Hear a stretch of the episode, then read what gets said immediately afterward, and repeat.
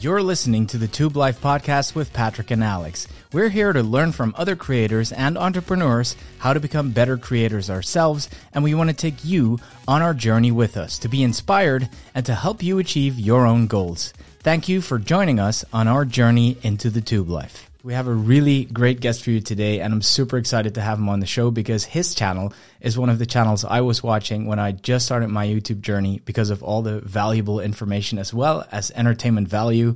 And I still enjoy watching him today, and every single time I learn something new. Starting out as the Enthusiasm Project, he is now one of the go to channels for everything audio and video, and of course, his infamous puns and dad jokes. Tom Buck. Thank you for joining us, Tom. Thank you for having me here. So, for those few people that don't know your channel, yes, the very. Can few. you tell us? Can you tell us a little bit about what your channel is about? Yeah, uh, basically, I taught high school for 11 years, and the main thing I taught was digital media. I ran like a whole program, and so I've always loved this stuff even before that. And the channels kind of became an extension to that where the goal is to teach people just ways that they can level up audio and video production. And I kind of specifically gear it towards like the one person production crew. So, you know, basically people like us right now where you're filming and you're doing your audio and you want to switch cameras and do all that stuff by yourself. There's all these amazing tools to do that. And I just like showing, I'm excited about that stuff. I like to project my enthusiasm about it. And that's what the channel's for. Is that also where, where the name came from, I suppose?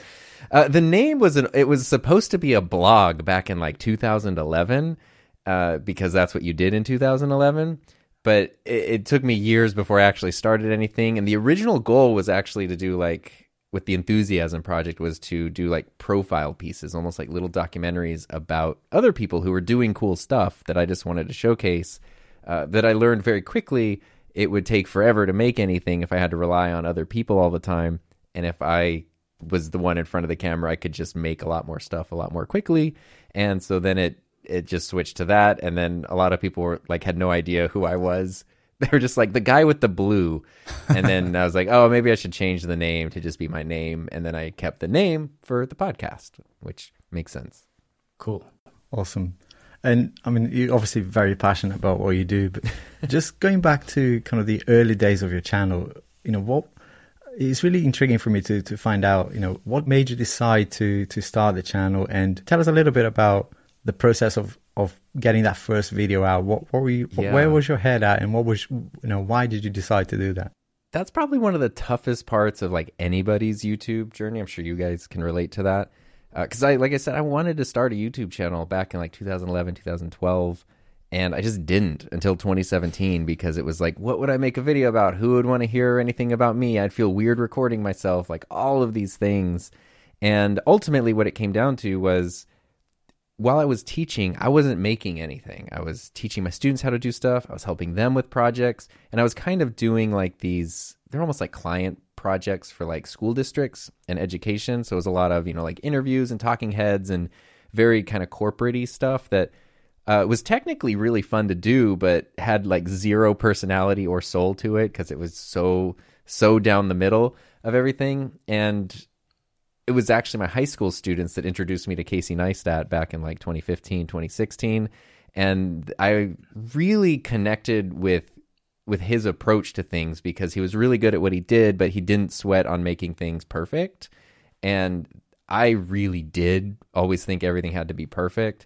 And so that kind of his videos were really something that made it seem like I could do that. Like I could I could do that. He's doing these in a day. Like I could definitely do something. And so I, I was trying to like go, okay, I think I'm gonna start a YouTube channel and I was just trying to get my drone license because I actually needed that for work. And I did, did all the studying on the Part 107 drone test. Uh, at least that's what we have over here in the US. And I passed the test, but there was so many confusing things about the studying for it. So I was like, you know, I could make a video that's just like, here's some resources for how to pass your test. Like, ignore this, focus on this, and you're good. And it, it, once I had a clear purpose for a video, it was easy to jump in and make it easy. Like I scripted. it's so funny if you go back and watch the video. It's like it's such a simple video. It's just a talking head video, but I think I spent 90 minutes setting up the lighting. I spent two days scripting it, an entire day rehearsing it, hours recording it. I don't know how long editing it. and it's like you know it's a video that probably any one of us could make in like 30 minutes Sounds, sounds very familiar. yeah uh but it you know it was and you know i'm very like kind of like stiff and rigid and, whatever but it was cool to have a purpose with the video like not just i don't know what do i just make a vlog or something? But it was like no here's a i have a reason to make this. It's going to be helpful. I'll do that. And then after that i kind of just started playing around with trying to make videos quickly. So like you know here's something i'm working on for a day or whatever. And uh and it, it just sort of spiraled from there to figuring out what I liked and didn't like and, and all that kind of stuff. You, you touched a little bit on, on there, but I wanted to expand a little bit on that first video. And you know, when you look back at it, mm. obviously you you've improved. You know, it's, it's a different stratosphere right now. but looking back at that, you know, do you think I should have done something different? You know, going back to where you were at that time, is there anything you would change, or do you think you just have mean, to go through those things? I, I think a lot of it is you really do need to just figure it out for yourself. And I think everybody's going to look back at their first video and go like, oh no. um, and I think that's a good thing. You know, you shouldn't be years down the line and looking at your first video and thinking, wow, that was the best thing I ever did because that would means you're not growing. So I think that's normal. But if I look at it objectively, like it's a good video, it it serves the purpose that it was intended to. It looks good, it sounds good, it's clear and easy to understand. So you know, like I'm actually pretty proud of it as a first YouTube video. And uh, you know, it's there's definitely like I kind of have like a deer in the headlights look though in it the whole time, where it's like staring at the camera and just I don't know, it's it's it's it's a little awkward, but it's fine. It, it's very awkward. Yeah, I mean, we're all. I mean, I, I don't know. Uh, I'm in my forties, and whenever I go back, it, it is cringeworthy to, to watch. But Yeah. you know, we just have to go through that. Yeah, Same. it's part of the process. Tom, do you remember the the gear that you used for that Oh, yeah. first video? Hundred percent. Um, it was the Canon 6D with the 35 millimeter f2 lens. It's actually, oh no, my mom has that camera now, uh, but my wife Heather uses that lens currently on her camera. Uh, so it was that. I used the Zoom H4n as an audio recorder, and then I borrowed like this little three point lighting setup from work that I could like set up my lights, and that was that was pretty much it. It was just I, was just sitting over there because this used to be like my like home office. I guess it still is, but it was not set up to record videos in, and uh, and that was that was pretty much it. But a thing that held me back was actually the gear, ironically, because it was like I was so used to this needs to be perfect and in focus and shallow depth of field and whatever. And so what I ended up doing was buying. I'm looking at it because it's right behind the camera, but the Sony RX100, a little point and shoot camera that's kind of like the ZV1, which is really mm. popular now. And that camera, you can't change the lens on it, you can't connect a microphone to it, but it, it gets good video. And I ended up using that for like the next like 50 videos on my channel because it, I couldn't be like precious with it. I just had to make stuff and it and had to go with it, and that really helped. And once I got that rhythm down, then I started bringing back in like a DSLR and lenses and lights and all that kind of stuff. Sounds like you already had a little bit of a setup there, you know. Yeah, yeah. I mean, I, I've uh, been doing this stuff forever, and I was teaching it, Yeah. but I I had always been like, you know, I will film your corporate video. I will help students on a project. I will, you know, I did a couple weddings, which were not my thing at all. Um, but you know that that kind of normal stuff. I was always behind the camera. Being in front of it is so different. Oh yeah, yeah. Yeah, it's terrifying.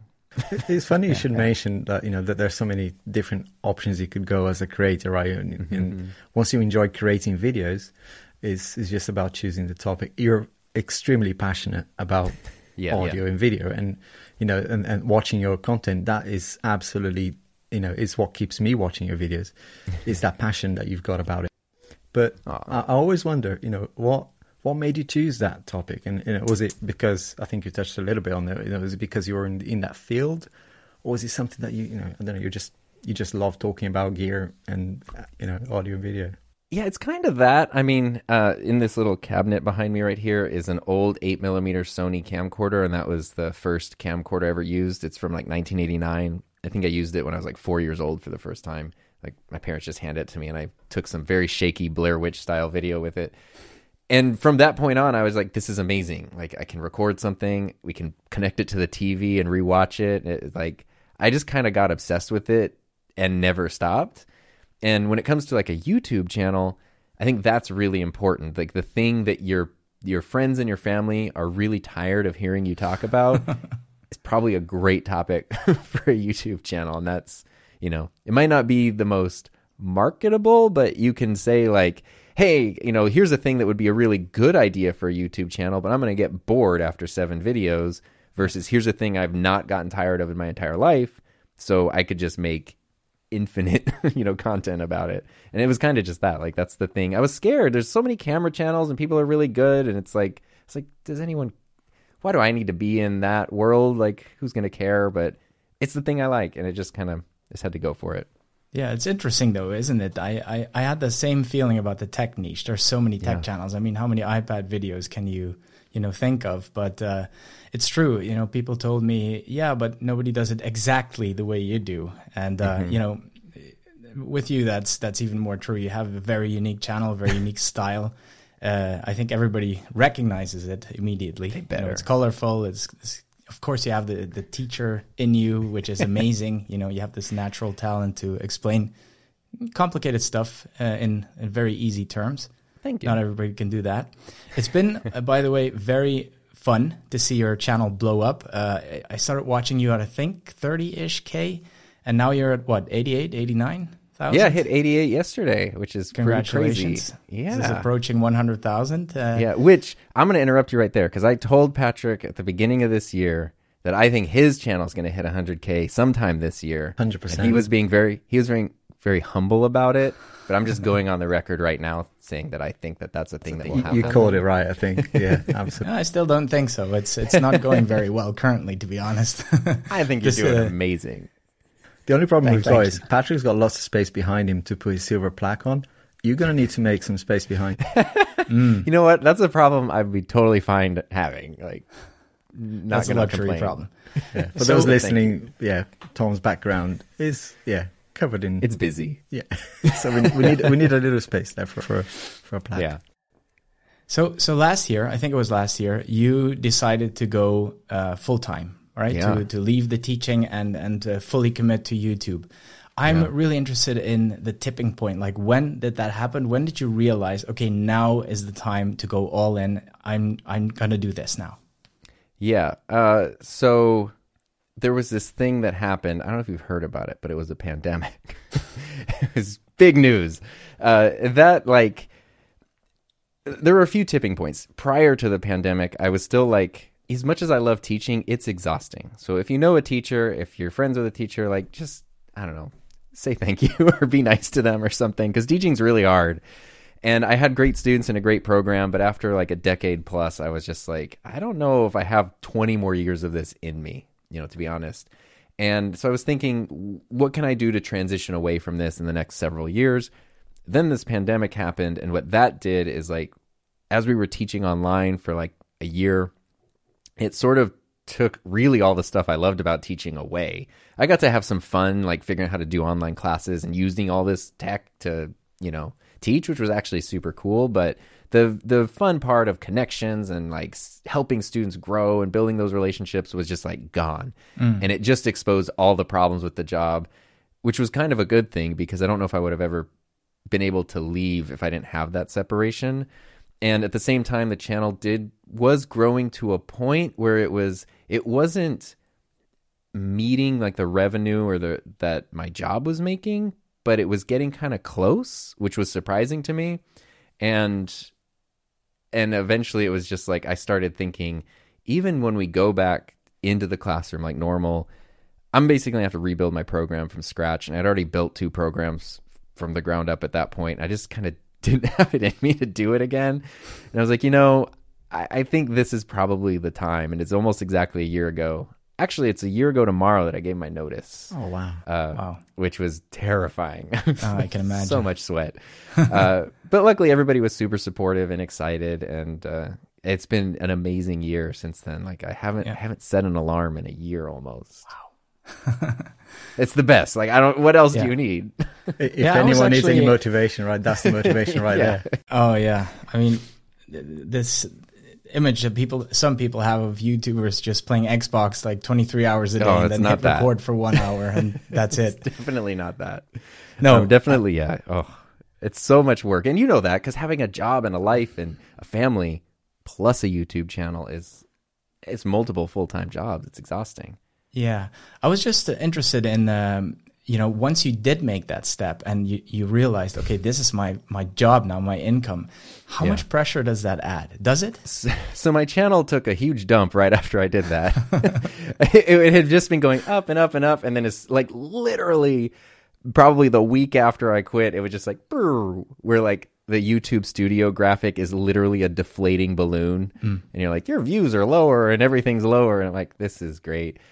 Uh, but you know, I, I've done a few podcast episodes about having all the different revenue streams, which is not a new thing in the world of creating. You don't rely on YouTube for everything. You kind of like branch out and have a bunch of different stuff. And so even though some things go down, other things can go up and it, it all sort of evens out. And if everything's got an overall general upwards trend, that's pretty good. But in a way, I'm kind of glad that the channel did so poorly afterwards because it it uh, it taught me a lot about getting through those dips, which I had been kind of riding a high for a while of like, wow, everything's doing so great. And you know, I kind of just thought like it'll never be worse than this, at least, and uh, and it was, it did get worse than that. Um, but it's kind of tricky because when you're doing a YouTube channel as like a fun project, everybody wants their channel to grow. But when you're doing it for fun, you know, you, you can be a little, I don't want to call it reckless, but you probably experiment. You may be a little goofy. You don't really mind mm. if you like upset somebody. You know, you just kind of do your thing. And that's what draws people to you. And then when you become overly obsessed with like putting that pressure on yourself because now it's your job, you can then lose the thing that drew people to you in the mm. first place. So it was kind of trying to have that confidence of like, I've been building this channel for four years at that time. Uh, you know, people seem to like it all right. I would just like to get better at doing what I'm doing and not feel like I need to change everything or, you know, a lot of people will go like, I'm going full time. I'm gonna make five videos a week and just burn myself out. And I was like, no, like I, I kind of don't want anyone who's watching to even know that a change like that happened because I just want to like keep it sustainable and keep it, you know, keep it going the way that I like it and that works for me. That's great. Yeah. Yeah. And so, so do you call it a- as a business now? Obviously, you say is is your job, but do Yeah. you see the YouTube channel as your business, or do you call your business everything that's around?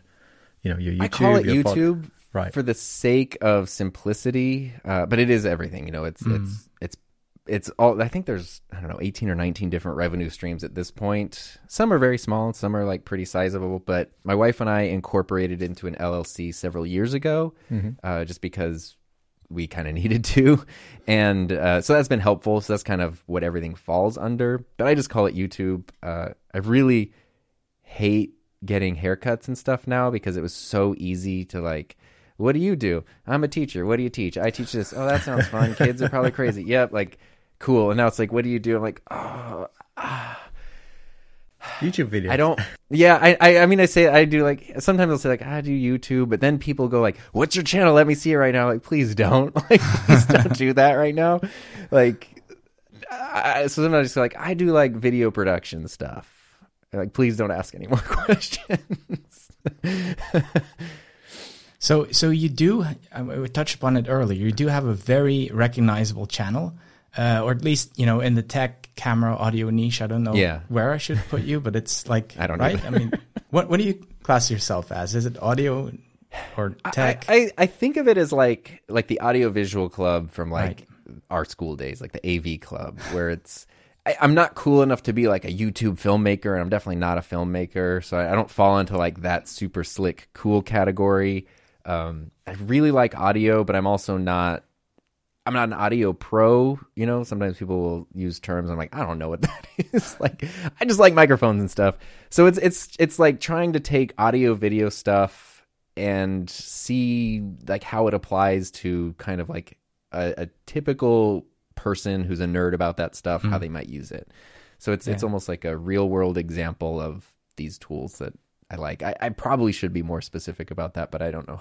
You're being uh. extremely, extremely modest there. Yeah, you, you, yeah, you, you do go into quite a lot of detail. You helped me several oh, times thank over with, you know, with the RodeCaster, with the Shure, with, yeah, it, you do get qu- qu- you know quite in depth Well, I, li- with your I- reviews. I like which is great. explaining stuff, and you know how YouTube is. Everyone has an opinion, so I can, you know, I can say like, "Here's the RodeCaster, it's amazing," and then someone's going to show up and be like, "I've been an audio engineer for 15 years, and like, no one would ever use the RodeCaster." I'm like, "Yeah, I know, but like, I'm one guy. The RodeCaster's amazing. Like, Yeah.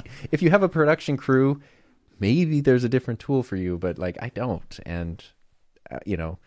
I don't. Why are you watching this video if it's like super irrelevant to you? Is kind of always what I'm wondering. Yeah, exactly. Well, but I agree with Alex there. You have, um, I mean, we, we already have people like Curtis Judd who are oh, awesome, obviously, but Yeah. but they are very technical. And if you're not very much, uh, if, you're, if you're not well versed in audio, uh, it can be difficult to follow. Yeah. I, you know, for me, it, it's tricky. Uh, with you, it's different because you, you explain things in, in layman's terms almost, and you also talk more than those other guys about how you actually use it in your setup and in your daily life, and, and how I might use it. And I Yeah. think that's that's the the huge value of your channel. Um, Yeah. I mean, I get the same thing from watching your channels because it's it's it feels like I'm. I, I, I never like it when I watch a video about someone. It's like a review, and it feels like they had the thing for a day, they used it, made a video about it, and now we'll never see it again. And it feels like the same thing with both of you guys, where it's like, okay, I'm watching someone who actually knows about these things and is incorporating them into the workflow or not, or you know, like I like that too, and it, it makes it's like a tangible thing. You can like vicariously experience something uh, or learn something from somebody else, and that's it, it definitely works better right, for, for the audience to to know that you're not just unboxing something and reading the specs, right? It's yeah, and that's it it's and- tough too because um, I mean I've noticed that when I whenever I branch out into the world of like computer stuff because I've done like some computer related videos, they tend to do pretty well, and I think it's because computers are so much more accessible than like niche camera gear. Um, and you know, like I, I know you guys experience that a lot with like the devices that you review. Um, and so what I started thinking was, okay, nobody's going to look for like I'm- I don't know. I'm trying to think of an example. Like the Shure SM7B, we're all using it right now. We all know what it is, uh, and that's great. If I make a video about it and I say Shure SM7B review, people who are looking, who know to look for this microphone, are going to find that video. But people who might actually want this microphone or benefit from it, but don't know that they should be looking for it, are never going to find it. And so, what I've tried to do is take these things and then frame them in a like broader thing. So it's not like Shure SM7B dynamic broadcast microphone. It's like are expensive microphones worth it? And then people will go like, I don't. Do I need an expensive mic? And then I can say like, here's a cheap one. Here's an expensive one. The expensive one's this. Um, you know, it's it's like you're taking these niche things, framing them broadly, so that you can help people answer questions they didn't even realize they had. I like trying to find ways to do that. it's making it real, right, for people. Yeah, exactly. Yeah. Yeah. And then uh, we can also tell you know, that you have the blue, uh, the blue thing on your on your microphone, which which Yes. immediately tells us it's a Tom Buck uh, video or thumbnail. Yeah, that's And that's crazy how of- that happened. It, but it is, and it's kind of what I was trying to get at earlier. That you have this really recognizable style, and uh, you know, it's you cannot you can't mistake it. There's a thumbnail, and it's Tom Buck's. You, you just know I it. appreciate that. I appreciate that. I'm wondering, how did you get there? How did you? When did you decide that that's the blue and the colorful uh, in your font? Uh, that that's your brand, and how did you get to that point? Because I think that's something that all of us are trying to achieve, but it's quite difficult. Yeah. So what I'll, what I will say, like the the superpower of YouTube is that it lets you be you. Tube, like that's the point of it, right? You put the U in YouTube, and I think it's very easy to see what other people are doing. And you know, if somebody, I don't know, if you watch a channel like Becky and Chris, who are doing things their way, leaning into their style, and then you think, okay, I'm going to use grays and blacks and whites, and maybe like a pop of green, and everything's going to be really like kind of slick and and whatever, and that might not actually be your style, even if you like it. And that's sort of what I had to figure out was here's everybody doing what I love, but I I don't fall into that. Like I I this room looked uh, you know, at least 60% this way before I ever had a YouTube channel. Like it was just that's what I want my space that I go hang out in to look like. And I figured YouTube was a chance to share that with people. And blue's always been my favorite color. And I've literally had people in my past say, like, you need to tone it down with the blue. And I'm not, like, which sounds ridiculous, but like, I've had people, like, in a concerned way say, like, maybe stop. It's like, no, you know what? No, like, this is, this is my thing. It, like the color blue makes me happy. I got a custom blue Magic Mouse for my MacBook. Um, it makes me really happy. It makes me excited. Fortunately, it also looks good on camera, and it's just like taking those things that are parts of yourself and really sharing them and projecting them. That's what helps you build an identity that people are going to connect with. And everybody's totally different. You know, some people are over the top with energy, some people are laid back. It's all valid and it's all good as long as it's it's really your thing. And that's what I have tried to do is is do that. And like the the hand lettering, I've always loved typography. Uh, I worked as a Trader Joe's sign artist when I was in college. So um, I don't I don't think you guys have Trader Joe's, even though I think it's owned by a German company. But anyway, uh, it's it's like a, a niche little kitschy grocery store over here in the U.S. And every store, all of the artwork from little shelf signs to huge murals are all done by artists in that store.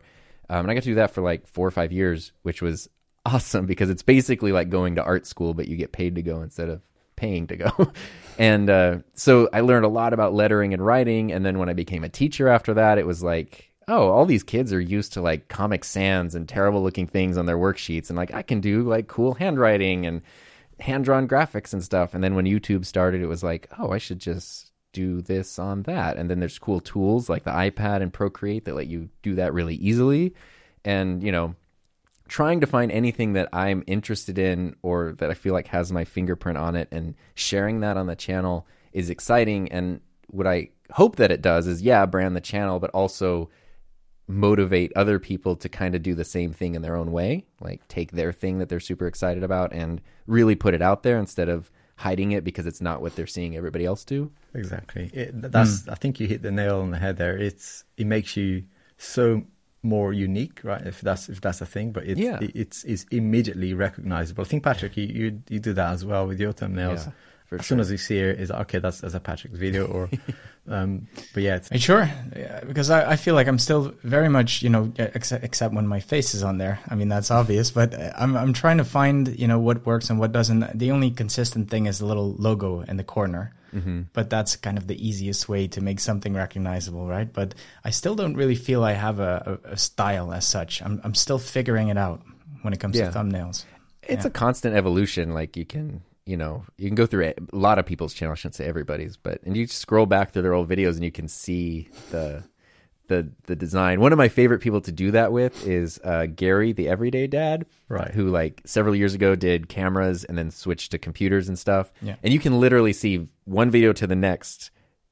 There are no more camera videos, and then you can see like he was figuring out how to do thumbnails with computers and different types of tech. And now, currently, he has like a really specific thumbnail style that looks amazing and is super and you can just see how all these little things have evolved and developed over time to make something that is really unique even though there's tons of people out there taking photos of a macbook for a thumbnail mm. his look like his in a really yeah. specific way yeah one one of the things just switching a little bit from uh, from from that conversation to something that we I, I find it important. In fact, you know, I, I contacted you, Tom, when I first started my channel because I watched a video that you did, which wasn't related to audio or video, but it was dealing with brands.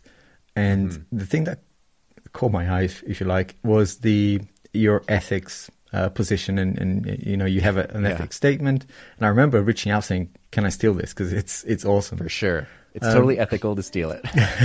exactly. so, uh, just kind of give us a bit of a flavor of, of what you know what what drove you to to to put that into um, kind of such an emphasis in, into that. Uh, was yeah. it something that you've experienced in, in other parts of your uh, sort of professional life, or is it something that you just naturally thought, "Hang on, I'm going to be dealing some with with brands and receiving products potentially, and I need to draw a line in the sand here." So, yeah, tell us a little bit about your your process there. I think it came from it came from a lot of my experiences like a viewer of YouTube and and just a consumer of things of of music and bands and artists and stuff and I always admired people that did did things themselves, you know, like if there was a band and I knew that they booked their show, they planned like the cool stuff and the cool effects and they wrote the songs and they I just really like to going to that kind of a show versus something where it's like, here's people on stage that some giant corporation set up and signed a contract for two years ago before they even knew these people were going to be here. Like, it just felt more authentic to me. And when I started my YouTube channel, I think I went too extreme into like, this will never be a source of revenue. Definitely not my job. And I was like against, you know, I would never use an affiliate link. I would never do anything like that. And I, I had to kind of unlearn that and realize you can do those things without selling your soul and mm-hmm. without harming the audience. And in fact, it, it, you probably should, in a lot of ways, do those things. But it's like, how do you do that? How do you navigate that world? And so I spent a lot of time thinking about it. And I, the world of like sponsored content was always so overwhelming, but I knew it was something that I'd be foolish to just ignore forever. But I needed something to like guide that. And I, I kind of had a, it's sort of, uh, I, I borrowed a lot from Kevin the Basic Filmmaker and oh, it was MKBHD or Marques Brownlee on his one of his early podcasts had Mr. Mobile, who I had never heard of before, and they did a whole episode about dealing with brands. And Mr. Mobile talked about uh, he he has like a an ethics document which talks about like how he will pay for a hotel room, how he will pay for a rental car, like everything. Um, and I was like, this is really cool. I don't even know this guy, and it made me kind of trust him more. Um, and I was like, I'm going to do something like that. So I put together this little ethics statement on my website, which was like a reference point for me. Because sometimes it's so easy to sort of get yourself mixed up in stuff. Like a, a brand might approach you and say, Hey, we've got a thing. Do you want to try it out? And you're like, Yeah, sure. And you don't realize that by saying, Yeah, sure, I'll try it out, they mean like you have to make a video about it. Hmm. And then they'll start bothering you or something. Or, you know, sure, here's a video, and then they want to see the video, or they want to tell you what day to post it, or you know, whatever it might be. Like you just don't have control over your stuff, and that's bad for you. It's bad for your audience. It's bad for everybody. And so I wanted to make sure that there was something for me, for the viewers, and for any potential partners where we're all looking at this same document and going like, this is what it is. So if you see anything sponsored, if you see anything that was sent to me for free, you know that it kind of like went through this checklist, Yeah. and that's how I approach it. Um, and it was crazy because when I first did that a couple of years ago, people said, "Don't do that." I got a bunch of messages from people saying like, "You're really shooting yourself in the foot, like you're limiting yourself." And I definitely had brands that I never heard from again, which was fine. like if they're like, "You're not going to let us exploit you," we're out of here. I'm like, "Yeah, okay, cool." Uh, but then there's brands like Shure or Rode or Artlist or you know Deity. Any I say that because I have a, a Deity microphone right here. um, any number of like other brands where they're like, yeah, we love this. We're totally cool with it. Like you know, your channel is your resume. They know I'm not going to suddenly go crazy and go on like a, a weird racist rant or something in the middle of my microphone review. So they trust you and and they they if anything they don't those kinds of companies don't want to have any influence on what you do because they know that would be very bad for them if people found out like oh they're just telling people what to say. Mm-hmm. So it took a while, but having that has really helped me cultivate like relationships with brands that I actually want to work with. Sometimes it never even makes it anything to the channel. It's just like I have contacts and friends and with companies and things that I can reach out to and ask questions of if I need to or whatever. Um, but it's been really helpful, and I've been happy that a few people have asked to borrow it, and which you totally can. You go to hi, my name is tom.com slash ethics, and uh, you can copy and paste if you want, change it however you want, if you want to use it as a template. But I think that's a cool thing for creators to do in their own way uh, because it's so it's so tough to know like the three of us if the same brand went to each of us and offered a sponsorship it would probably be three different rates. Yeah. and they might be a huge disparity and we wouldn't really know and we wouldn't really know the conditions of that. But if everyone if it kind of becomes a thing where creators go like no this is my baseline these are my standards and people sort of expect that it's kind of good for everybody i think Just a follow up question on this one because uh, you mentioned earlier that sometimes brands ask you to uh, send the video ahead of time. Do you Mm-hmm. do you ever do that? nope never Yeah, I'm glad Uh, you specifically in in the ethics statement. Yeah, Yeah. it's you know sometimes there's not uh like it's weird because sometimes I might be kind of like friends with somebody in a brand like we've known each other for a while and now they're like hey you want to do a sponsored thing and i'm like excited about the video and i just want to show them um so maybe sometimes i might do that but that's kind of like for fun. Like i'm really ex- look at this. I'm super excited about how it came out versus like Can you you telling this? me. Yeah. yeah yeah yeah. And and that's really more of like it's sort of a weird thing but that's my call. If i decide i'm just excited about something i want Yeah. like i don't want to wait two weeks. I want you to see it now. Um but yeah i don't i don't do that. Some people do and you know there's not necessarily anything wrong with that, but I think each of those kinds of things you really need to sit down for yourself and decide, mm. you know, how do you feel about it? How because it's it's like when you're dealing with a brand, you're you're banking on like the value you have built up in the relationship with your audience. And I almost feel like it's very easy if you take these missteps, it's like you're you're now you're lowering the relationship with your audience or you're mm. losing their trust or you're losing whatever it might be that drew them to you. And it's it's that is something i think is really important to protect because ultimately like you're not making your youtube channel for one paycheck or you know one brand deal. Like you want it to probably be a sustainable thing for a long time to come. And that might mean saying no to a lot more things than you say yes to in order to make it sustainable like that. Yeah, that's really interesting. Yeah, I have, uh, you know, I'm, the reason why I asked it is because I get that question sometimes to send a video, and it's kind of uh, the first time I got asked that question, I was almost like a little bit offended, you know, Yeah. because I thought, well, you you asked me to do a video. you for- approached me probably for a reason. And you know, y there's a lot of videos on my channel that can give you an idea of of what it will look like. I'm not in the habit of trashing a brand, so why don't you just trust me and let me do my thing? Um, I did once or twice send over my script just to for them to check it on factual uh, inaccuracies, but. Yeah. Nothing to do with the uh, creative process at all. I don't think that's Yeah. the way to go at all. I love that's that. a good that's a good thing to do and, and that's part of one of the points of my ethics statement is like i will seek to clarify things i don't understand so yeah i'll totally reach out like hey you know this specification's here but it says this like wh- whatever it might be um, but yeah sometimes they'll say like here's a list of talking points say these things in this way and it's like do you want me to make my video or do you just want to make a video like like you you approach the creator hopefully because you like what they do let them do what they do Yeah, and that's a level of protection for the brand as well, right? Which is, yeah you know, if, Yeah. if you find an issue with the product, you know, and let's face it, not every mm. product is perfect. We always find issues. I think it's a good good thing to have to say, let the creator get back to us and, and ask about that Yeah. rather than just make the video and yeah, potentially trashing them. I think Yeah, Patrick, you, always- you had to return something today, right? It's like Yeah. Well, I, I, so what I did, th- this, this hasn't happened often. So uh, I think this is the second time that it, I really didn't like a product that it had a couple of flaws and I just couldn't recommend it.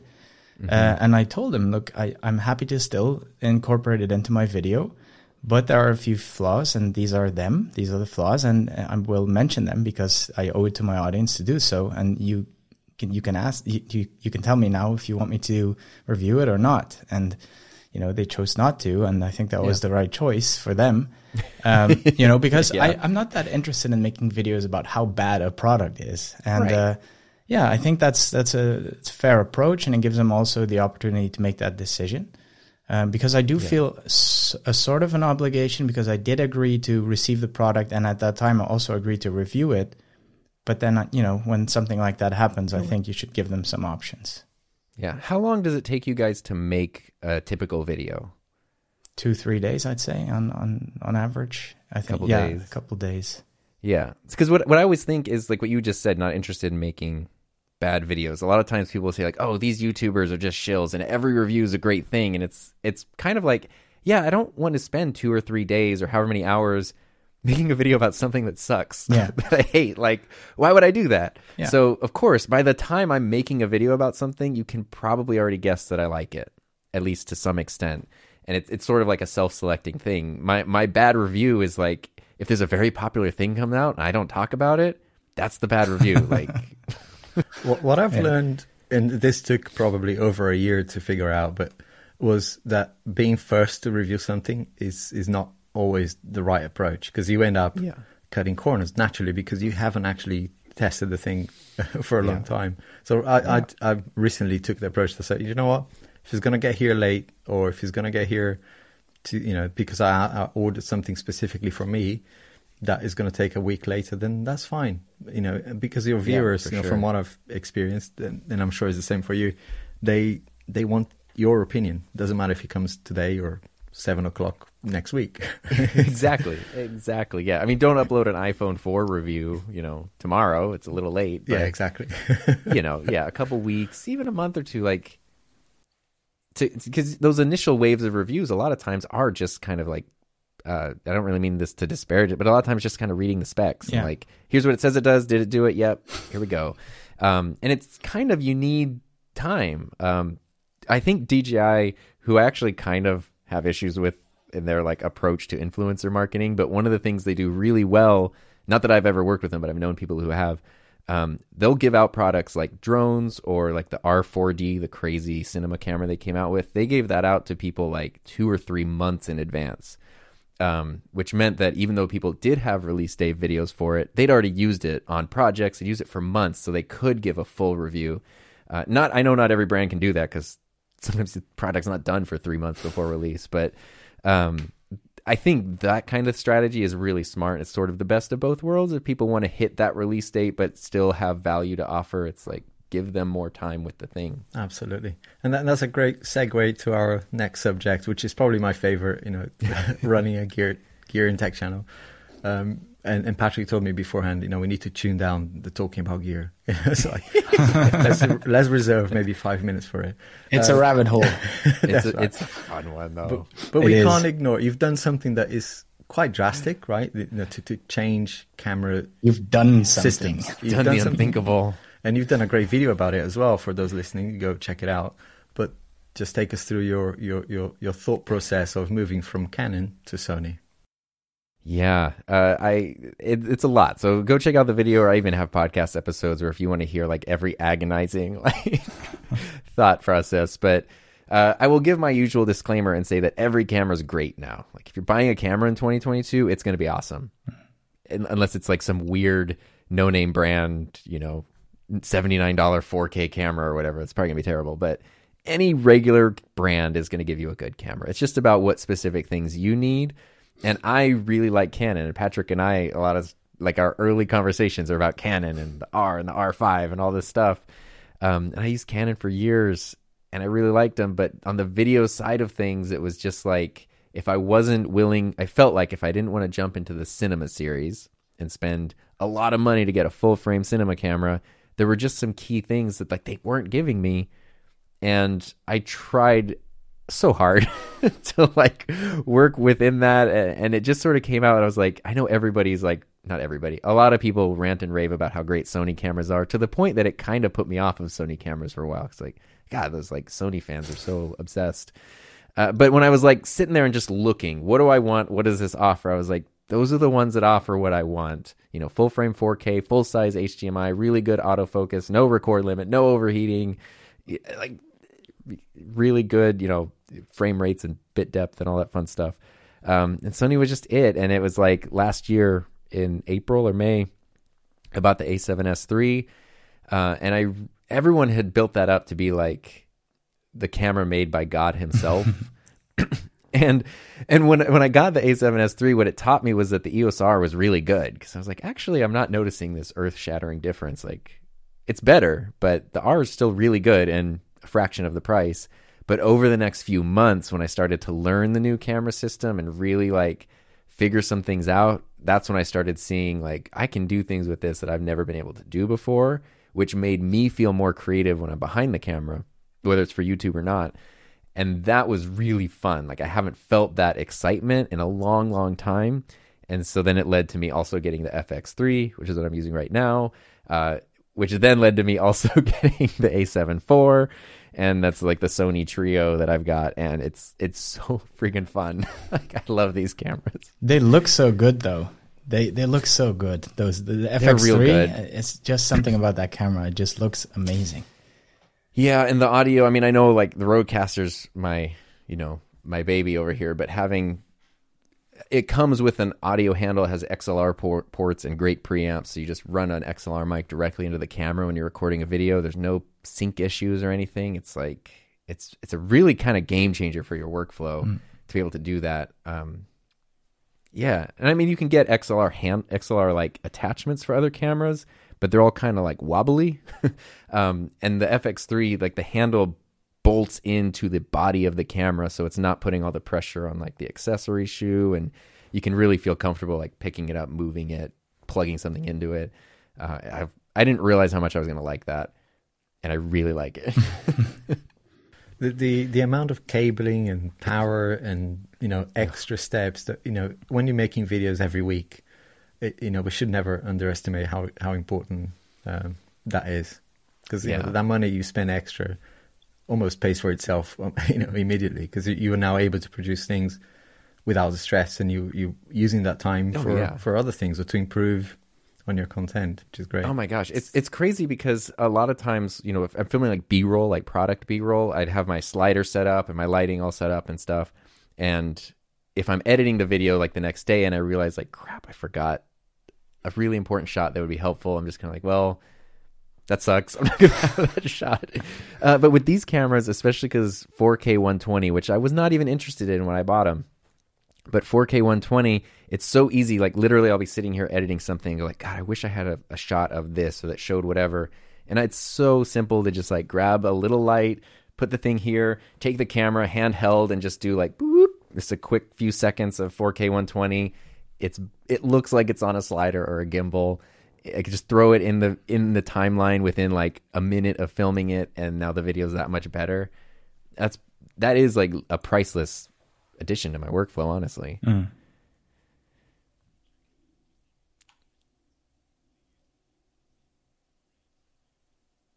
Yeah, Yeah. yeah. I used to be against that, but now it works so well. It you can really catch things. I even did like I used the A7S3 to make a Christmas gift for my parents last year because uh, my mom has been asking us for like a family portrait because we have like my wife and I and our two dogs, and it's very hard. Like I know you got kids or whatever, but like dogs are hard to take photos of. And I was like, I, I, I don't want to take this photo just because I don't want to try to like set up a remote camera and get the right moment. I was like, oh, you know what? I'm gonna take the Sony, do like the highest resolution thing, and then we just hang out together in front of the camera for a while, and I will find a frame that works. that autofocus, Um, and then I will, yeah, we blew it up, printed it on canvas. It looks awesome. It's like it's it's literally like you walk in their house. There's this framed family portrait on canvas, and I was like, that was a clip from a video. brilliant. Amazing. it's cool. We Yeah. noticed that you you have obviously you've got probably several podcasts. Know, we know, but you, Yes. you run, and I think you're doing that today, right? Uh, One with your with your missus, uh, Yeah. lovely Heather.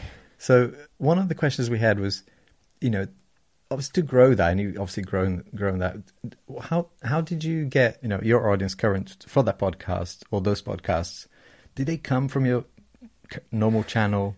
Are they Uh, are they completely separate audiences? You know, how do you how did you start to grow that? I mean, where did they come from? Are they now completely merged into one? I think, uh, like honestly, I don't know, um, but I think they did merge into one. I'm so much less strategic with the podcast than with the YouTube channel. Um, but the thing that I did is I started the podcast, and then just obviously it goes into directories, so it's going to be surfaced if people are looking for certain things. Uh, but I don't really know how to like SEO podcasts that well. Uh, but I just put the link in the description of YouTube videos, and you forget you do that, and people will click on it and people clicked on it. And then yeah i'd get emails or whatever from people going like i'm finishing your podcast episode and you said this. And i'm like oh my god somebody heard that? I don't know. And then i remembered like that's right. I'm putting this out there and people will hear it. Um, and it's just kind of that like podcast hasn't had explosive growth or anything but it's such a fun project on all of you know all the different ones that we do. Um, it's just really fun. And i kind of like being a little low key about the promo because it sort of does filter out the people who are kind of they like what you're doing and they want to see if there's more. It's almost like someone joining a patreon or a channel membership where you know those are people who've already opted in to to maybe even more than you would normally do on your regular thing maybe a little personal whatever it might be. And i kind of like that. So it's you know i could probably try to grow it faster but i'm i'm more interested in like the right people finding it than everybody finding it. And that's that's kind of been the approach that i've taken um but yeah it's it's it's not like a big revenue stream or a or anything like that No, I like what you said though about uh, you know people looking for for more if they like your stuff, and uh, you know I Yeah. like what Jared uh, Jared says. Jared Spink, uh, he listens to YouTube videos when he's driving, and uh, I mean, pod so so podcasts are ideal for that. You know, you you basically get your Tom Buck video, but you know in audio form. It's uh, it's where I listen to my podcast is in my car. Oh, and, yeah, uh, for it's sure. the best. Um, it really is yeah, it, it is. I mean, I don't know. There's something about being in the car makes you super hyper focused. I don't know. Um, it's great. It's great. It's one of my favorite things is just finding a good podcast and like going on a road trip or Yeah. something. And we get so excited about like next episode. Yeah, so I think uh, we we've taken a, quite a bit of your time, and you have I think the couples table right after this. Yeah, we're gonna be doing that in uh, just a little about an hour from now. Oh, okay. I thought it would be in eight minutes. So oh no no no no uh, no! There's a, I got to eat lunch and then do ah, it, but, okay, um, okay. yeah. Uh, so a little more time if you got questions or anything. yeah, I, I have one uh, one question uh, to um, to leave you with, which is, um, w- what are your plans for? I mean, for this year, but also maybe beyond this year. I don't know if you're if you're the guy that plans uh, three five years ahead, but what what can we expect from from Tom Buck? What's next?